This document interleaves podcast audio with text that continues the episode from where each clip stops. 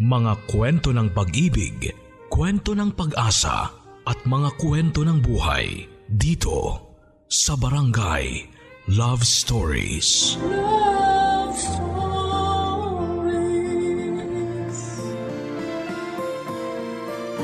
Ano ba ang pwedeng gawin sa mga taong wala ng ibang ginawa kundi ang punahin ng buhay na pinili mo?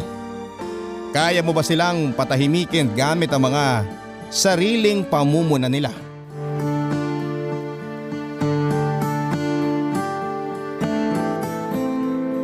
Dear Papa Dudut Kilala ang mga Pilipino sa pagkakaroon ng close family ties.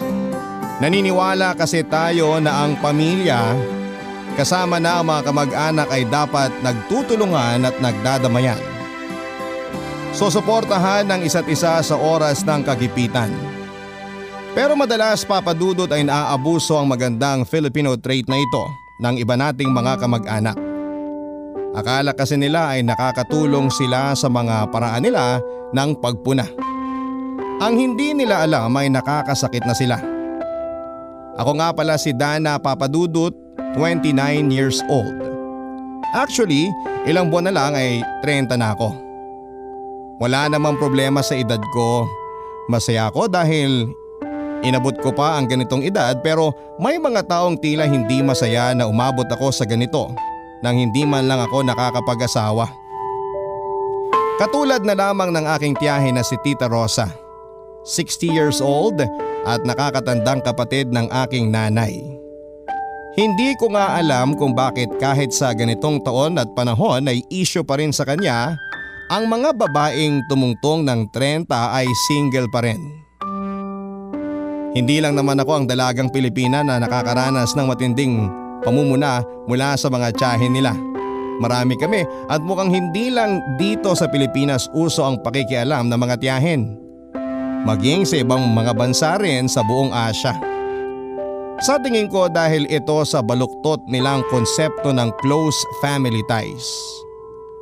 Papadudot nagsimulang maging impyerno ang buhay ko nang minsang makituloy si Tita Rosa sa amin ni Mama. Lahat ng pwedeng punahin nito ay napansin na niya sa akin. Parang wala akong naging tamang desisyon sa buhay mula nang nagpakita siya sa amin ng mama ko.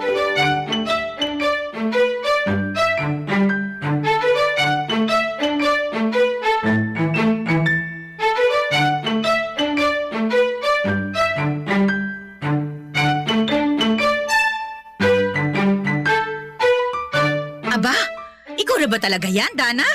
Opo, tita. Akong ako to. Oy, tingnan mo nga naman talaga ang panahon. Sobrang bilis eh. Parang kailan lang ipalakad-lakad ka dyan sa labas ng bahay ninyo ng ubot-hubad. Tapos ngayon, aba, isa ka ng nurse. ah, tita Rosa, hindi. Hindi po ako nurse. Eh ano bang hindi ka nurse? Hindi ba yan yung kursong kinuha mo? Yun nga po. Oh, eh ano nangyari? Hindi ka ba nakapagtapos? Nagpalit ka ba ng kurso mo? Parehong hindi po, tita. Oy, ano?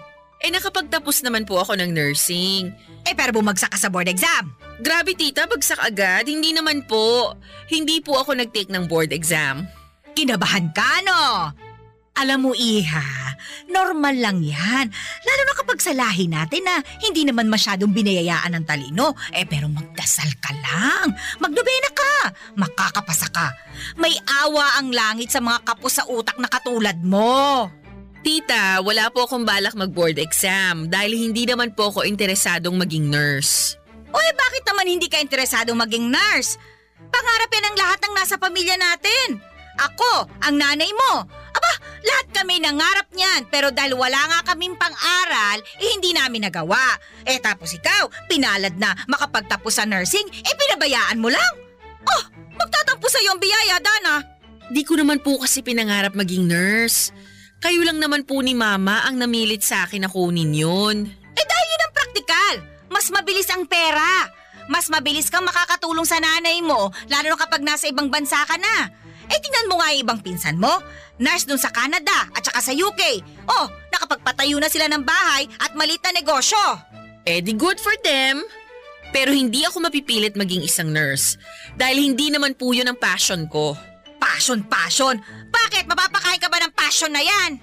Pero magiging masaya po ako. Sus! Walang masaya kapag kumakalam na ang sikmura mo, Ineng. Okay naman po at sapat ang kinikita ko, tita. Huwag po kayong mag-alala. Uy, ano ba yung trabaho mo? Writer po. Freelance writer. Writer? Freelance?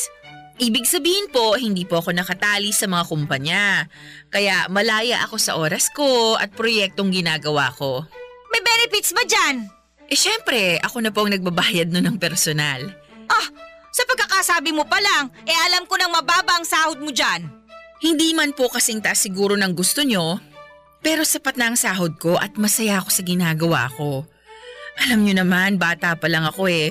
Mahilig na akong magbasa at magsulat, 'di ba? Eh, hindi ko naman alam na seseryosohin mo yung pagsusulat nun. Sa totoo lang eh, hindi naman ganun kaganda ang mga sinusulat mo noon, Dana. Magpakatotoo na tayo, ha? Subukan niyo pong basahin yung nagawa ko. Magbabago po yung tingin ninyo. Eh pero hindi magbabago ang tingin ko na sobrang baba ng kitaan dyan sa pagiging writer mo. Hindi rin magbabago ang isip ko na dapat pinagpatuloy mo ang natapos mong kursong nursing.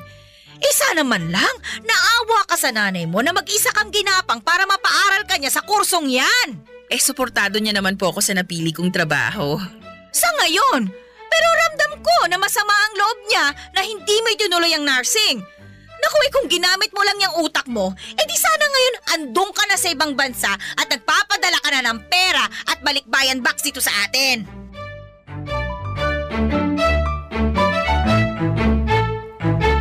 Sa totoo lang ay nasaktan ako noon sa mga sinabi ni Tita Rosa sa akin. Alam ko namang may pagkamatalas ang dila niya. Hindi nga sila madalas nagkakasundo ni nanay dahil doon. Hindi ko lang inaakala na masusugatan at masasampulan ako ng dilang yon ng tita ko. Sobrang talas nga. Akala ko yun ang huling beses na makakarinig ako ng panghusga mula sa kanya.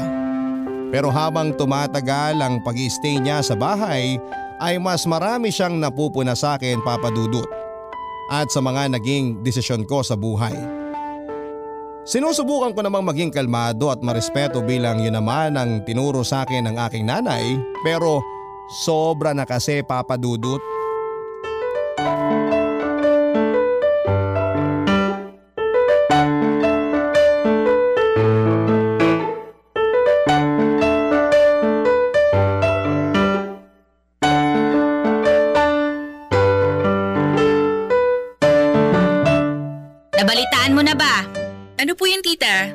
Yung pinsan mong si Lilet eh kakasal na. Ah, opo. Kahapon ko lang po nabalitaan. Oh, mas bata pa yun sa'yo. Pero tingnan mo nga naman at naunahan ka pa. Ilang taong ka na nga ulit? 27? 29 po. Actually, magte-30 na po ako ngayong taon. Mag, magte-30 ka na? Opo. At wala ka pang asawa? Yup. Wala rin pong boyfriend kung yun ang isusunod yung itatanong at mas lalong walang anak. Ay bakit? Ano pong bakit? Eh bakit ka umabot sa edad na yan pero wala ka pa ring asawa? Kasi po, desisyon kong maging single. Ah, kasi po, di ba? Hindi pa ako ready magpamilya. Masyado nang late, iha! Hindi naman po ako nagmamadali. Sa ngayon, na-enjoy ko naman po ang buhay single ko. Alam mo, mag-ayos-ayos ka kasi at huwag kang lagi rito sa bahay para makahanap ka ng aasawahin mo. Eh mula nung dumating ako rito, eh hindi pa kita nakikita nagsuklay man lang ah. Eh, wala naman po akong pupuntahan sa labas kaya bakit ako mag-aayos? Di ba nababahala ang nanay mo na dalaga ka pa rin? Aba, mabilis tumakbo ang oras. Mamaya niyan eh, nag-aalaga ka na ng mga pusa o kaya nagwawali sa bakuran tuwing alas 5 ng umaga. Eh kung ganun man po ang abutin ko, wala naman pong problema. Di naman po nabawasan ang pagkatao at pagkababae ko kung hindi ako makahanap ng magiging asawa. Malungkot ang mag-isa. Sino na lang ang makakasama mo kapag nirarayuma ka na? Sino na lang ang susustento sa'yo kapag matanda ka na? Kaya ko naman pong gawin yun sa sarili ko kahit wala akong maging asawa o maging mga anak. Ayokong iasa ang araw-araw ko sa bulsa ng magiging asawa ko at ng mga anak ko. Sus! Iba pa rin ang may asawa at may anak. Ibang saya ang naidudulot nun. Tingnan mo mga pinsan mo may mga pamilya na. O eh di hamak na mas bata sa'yo pero nakita mo naman, ang sasaya nilang lahat. Eh di good for them po at doon nila nahanap ang kasiyahan nila. Sa akin po, di ko dyan nakikita ang magiging kasiyahan ko. Kaya hayaan niyo na po ako. Naku Dana, hindi kita tatantanan hanggat hindi pumapasok dyan sa utak mo na kailangan mo ng mag-asawa. Bahala po kayo tita, pero hindi magbabago ang desisyon ko. Hindi ako mababahala kahit sabihin pang magme-menopause na ako at wala pa rin akong nahahanap na karelasyon.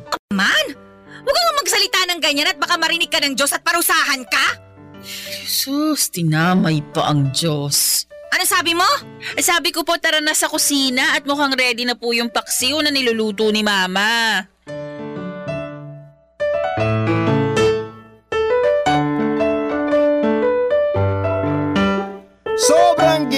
Gigil na ako noon kay Tita Rosa Papadudut. Pero hindi ko pa rin siya magawang bastusin kahit papaano naman ay naturuan ako ng aking ina na huwag maging bastos. Pero hanggang saan ako magpipigil at magkakaroon ng pasensya. Hindi ko nga alam kung saan nakakakuha ng lakas ng loob si tita para tanungin ang mga ganong kasensitibong bagay sa akin. Habang kumakain pa nga kami ay panayang sumbong nito kay mama tungkol sa pinag-usapan naming dalawa papadudot. Panay ang kumbinsi nito na hanapan na raw nila ako ng lalaking mapapangasawa ko at dapat daw ay yung may stable na trabaho dahil wala raw ako noon. Kawawa naman daw ako kung pareho kong freelancer ang mapapangasawa ko. Nagtitinginan lang kami ni mama noon at ah, nagkakaintindihan na lang kaming dalawa sa pamamagitan ng mga titigan. Kung sana ay parehas lang si mama at si tita ay wala siguro akong magiging problema. Pero hindi eh. Bakit nga ba ganon ang tita ko? Parang kulang siya sa pagmamahal. Parang naging impyerno ang buhay ko habang kasama si Tita Rosa sa bahay papadudot. Lahat ay nakikialam siya. Pati nga mga pinopost ko sa Facebook, friend ko kasi siya sa Facebook. At kapag may nakikita itong pinost ko na hindi niya naiintindihan o pakaramdam niya ay masama, ay sinasaway niya ako kaagad. Pati yung mga memes na pangkatuwaan lang ay masyado niyang sineseryoso. At binalaan pa ako nito na mapupunta raw ako kay Satanas kapag hindi ko tinigil ang mga post na yon. Kaya naman hinaid o tinago ko na lamang sa kanya lahat ng pinopost ko para manahimik na siya. Pero hindi pa rin pala ako nito titigilan. Isang araw ay may napansin na naman ako sa kanya. Seryosong seryoso siya at syempre tulad ng dati, meron na naman siyang gustong sabihin sa akin.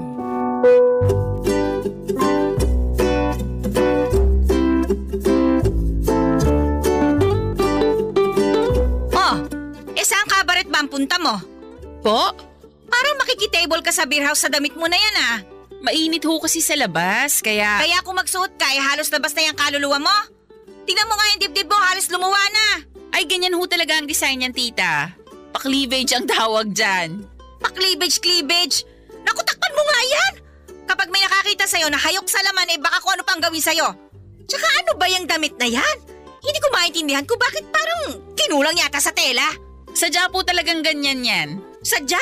Eh kung kabaging ka, kailangan ba magpakita ng pusod, ha? Napakadumi na ng hangin sa paligid, paniguradong papasukan ng dumi ang pusod mo. Sige ka, gusto mong mamaho at ma-infection yan. Ang tagal ko na pong nagsusuot ng ganito, eh malinis pa rin naman po ang pusod ko. Wala pa ring impeksyon. Oo nga, mukhang matagal ka na nga nagsusuot ng ganyan. Nakita kong pinost mo nakapanty at bra ka lang sa beach eh. Mas maganda ho atang sabihing bikini kaysa panty at bra, tita. Saka beach naman po yun eh. Eh, ganun naman po talaga ang sinusuot doon. Hindi magandang tingnan na ipakita mo sa mga hindi mo kakilala ang katawan mo. Kailangan ikaw at ang magiging asawa mo lang ang makakakita niyan. Tapos ipopost mo sa Facebook? Hoy, nakakahiya yun! Pansin ko nga po na nahiya kayo sa ginawa ko. Nag-comment pa kayo ng picture ni Satanas dun eh. Abay, para mapaalalahanan na mali ang ginagawa mo. Buti nga sana kung sobrang flat yung tiyan mo eh. Tingnan mo nga ang katawan mo oh. Para kang buntis. Oy, teka, buntis ka ba? Di lang ho ako natunawan kaya medyo malaki yung tiyan ko. Eh mula nung dumating ako dito, pansin kong mataba ka talaga. Hindi lang yan dahil sa hindi ka natunawan. Dahanda ka kasi sa mga kinakain mo. Huwag kain ng kain para mapanatiling balingkinitan ng katawan. Tingnan mo ako. Oh, maayos pa ang katawan ko. Parang dalaga pa rin kung tutusin kumpara sa'yo. Oo nga po.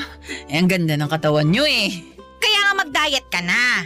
dapat dito sa bahay, puro gulay at iiwas ka sa karne. Magpalit ka na nga ang damit doon. Hindi na babagay sa tiyan mo yung damit mo. Nagmumukha kang tambay na lalaki dyan sa kanto na nagtataas ng damit kapag naiinitan ng pusod.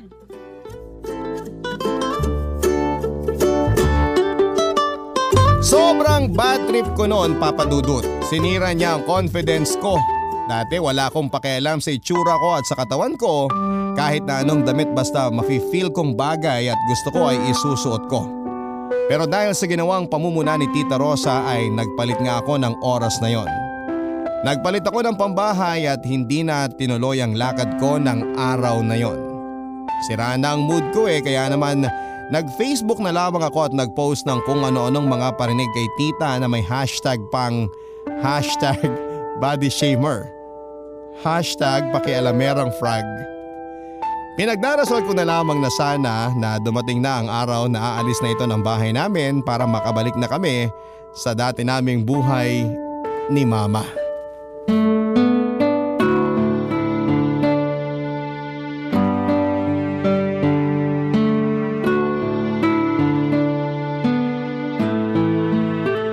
Dana, eh, kanina ko pa napapansin, hindi mo ako kinikibo ah. Masama lang po ang pakiramdam ko. Ah, kaya pala konti lang ang kinain mo kaninang tanghali. Eh, sabi niyo kasi di ba mag-diet ako kasi ang taba-taba ako na. Ay mabuti naman at naalala mo pa yon. Maganda yan. Ipagpatuloy mo. Para sa'yo rin yan. Salamat po. Dana, Ano po yun? wala ka ba talagang balak mag-asawa? Ha? Napag-usapan na po natin yan, tita. Oo nga. Eh pero baka kasi magbago pa ang isip mo. May irereto kasi ako sa'yo. Sino naman po yan? Anak ng kumari ko sa probinsya. Seaman. Ako, maraming pera. Dahil maraming pera kaya niyo ako irereto sa kanya? Oo, parang ganun na nga. Eh kasi nga hindi ba? Hindi naman ganun kaganda yung trabaho mo. Kaya mas maganda yung mapapangasawa mo, eh mapera. Yung hindi ka magugutom. Ah, talaga po ba? O eto nga, kausap ko na yung kumari ko. Ang sabi niya, darating sa susunod na buwan yung anak niya. Eh ilang buwan din daw ito magpapahinga. Kaya nga ang sabi ko, eh magandang makilala mo na. Sinend ko yung picture mo eh. Ano pong picture? Eh, naghanap na lang ako dyan sa Facebook. Yung nakablusa ka na pula at nakapantalon. Yun lang kasi yung pinakamaayos mong picture na payat ka pa. Tsaka mukhang ano, marangal tingnan. College pa po ako nun, tita. Sobrang tagal na nun. Ay. Basta mag-diet ka na lang ulit at mag-makeup para mabawi mo yung dati mong itsura. Grabe. Oh, mukhang ayaw mo makilala tong sinasabi ko sa'yo ah. Obvious po ba? Huwag ka na masyadong pihikan, Dana. Tumatakbo ang oras. Tandaan mo, tumatanda ka na. Ang matres mo, baka agiwin na yan at hindi na mapakinabangan pa. Tita, pati matres ko pinakikialaman niyo na po talaga. Concern lang naman ako sa'yo, Iha. Magte-30 ka na. Mahihirapan ka na makabuo kapag ka umabot ka sa ganyang edad. Alam mo yan. Eh kung sabihin ko po sa inyo na hindi naman ako interesadong magkaanak. Anong sabi mo? Sa totoo lang wala naman akong balak magkaanak eh. Ayoko. Ni minsan hindi pumasok sa isip ko na gustuhin na magkaroon ng anak. Alam ba ng nanay mo ito? Kasalanan niyang gusto mo. Mali na hindi mo gustuhin na magkaroon ng anak. Hindi ka mabubuo bilang isang babae kung hindi ka magiging isang ina. Diyan naman po kayo nagkakamali, tita. Dahil buo na ako bilang isang babae kahit wala akong maging anak dahil masaya ako. Sinasabi mo lang yan ngayon pero balang araw kapag nagkaedad ka na at wala kang naging anak, pagsisisihan mo yon dahil wala kang kasamang mag-aalaga sa'yo pagtanda mo. Kaya ko pong alagaan ang sarili ko at hindi ko yon iaasa sa iba. Medyo nag-init na ako noon sa naging usapan namin. Sobra na kasi. Alam kong ramdam ni Tita Rosa ang tensyon sa pagitan namin kaya hindi na rin ito nagsalita pa. Pumanik na lamang ako sa aking kwarto para makaiwas na sa kanya. Doon ako nagpalipas ng magdamag. Kahit nga nasa kwarto ako ay rinig ko si Tita Rosa na pinapagalitan ang aking nanay. Bakit daw parang mali ang paraan ng pagpapalaki nito sa akin? Bakit daw ganun ako mag-isip? Napapailing na lamang ako habang nakikinig papadudot. Mabuti na lang talaga at hindi naging katulad ni mama si Tita Rosa. Kaya thankful ako Siya ang aking naging ina dahil suportado nito kung saan ako magiging masaya. Bigla ko tuloy naisip mga anak ni Tita Rosa ko.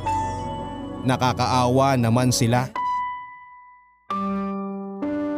Kinabukasan ay kinausap ako ni Mama tungkol sa naging usapan nila ni Tita Rosa. Saktong wala si Tita Rosa noon dahil nagpunta ito sa simbahan. Nasa sala kami noon ni Mama. Nakatingin ako sa kanya at alam ko namang walang panghusga sa itsura niya. Kaya alam kong malaya kong masasabi kung ano man yung nararamdaman ko. Yun ang isang bagay na sobrang thankful ako noon na meron kami ni Mama. Yung pagkakaroon ng koneksyon at maayos na komunikasyon.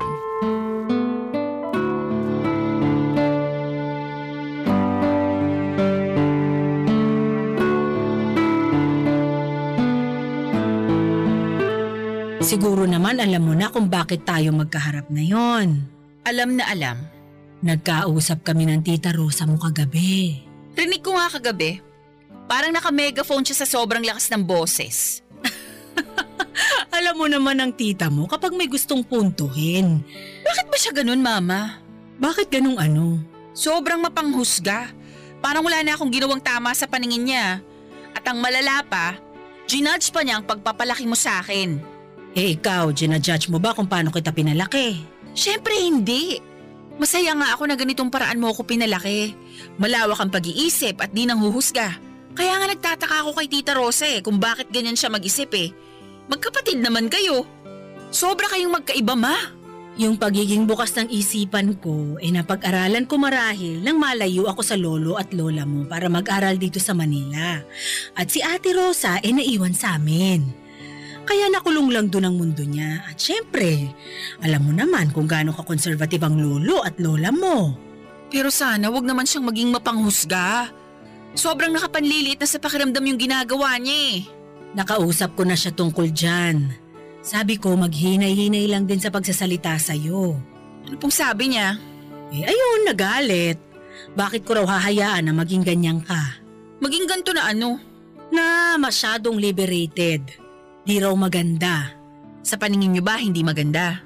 Sabi ko nga sa'yo, dati pa, ang mga desisyon mo ay base sa kung saan ka komportable at magiging masaya.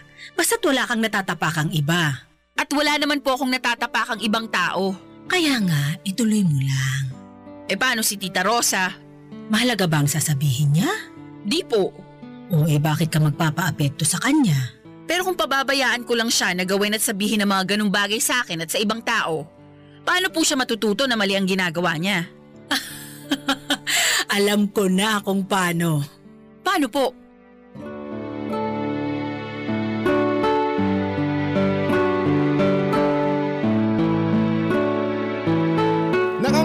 Nakangiti noon si Mama habang sinasabi sa akin ang gagawin oras na simulang muli ni Tita Rosa ang pamumuna sa akin. Maganda ang plano niya at mukhang dito matututo si Tita Rosa na manahimik na. Hinintay lang namin ang kanyang pagbabalik mula sa pagsisimba at hinintay namin na siya ang magsimulang manghusga. Bago namin isakatuparan ang aming plano ni Mama Papadudut.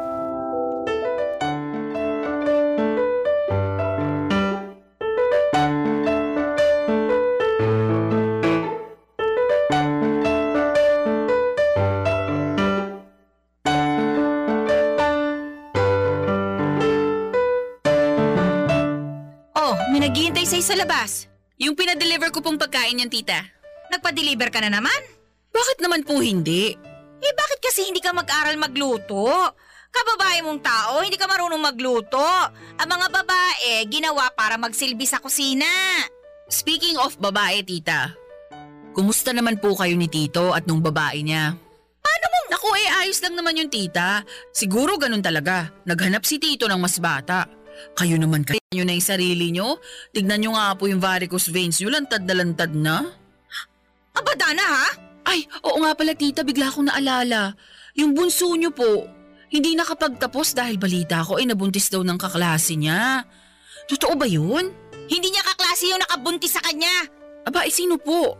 Yung kapitbahay namin. Ah, oo nga, yun pala. Yun yung nakita kong pinost niya sa Facebook.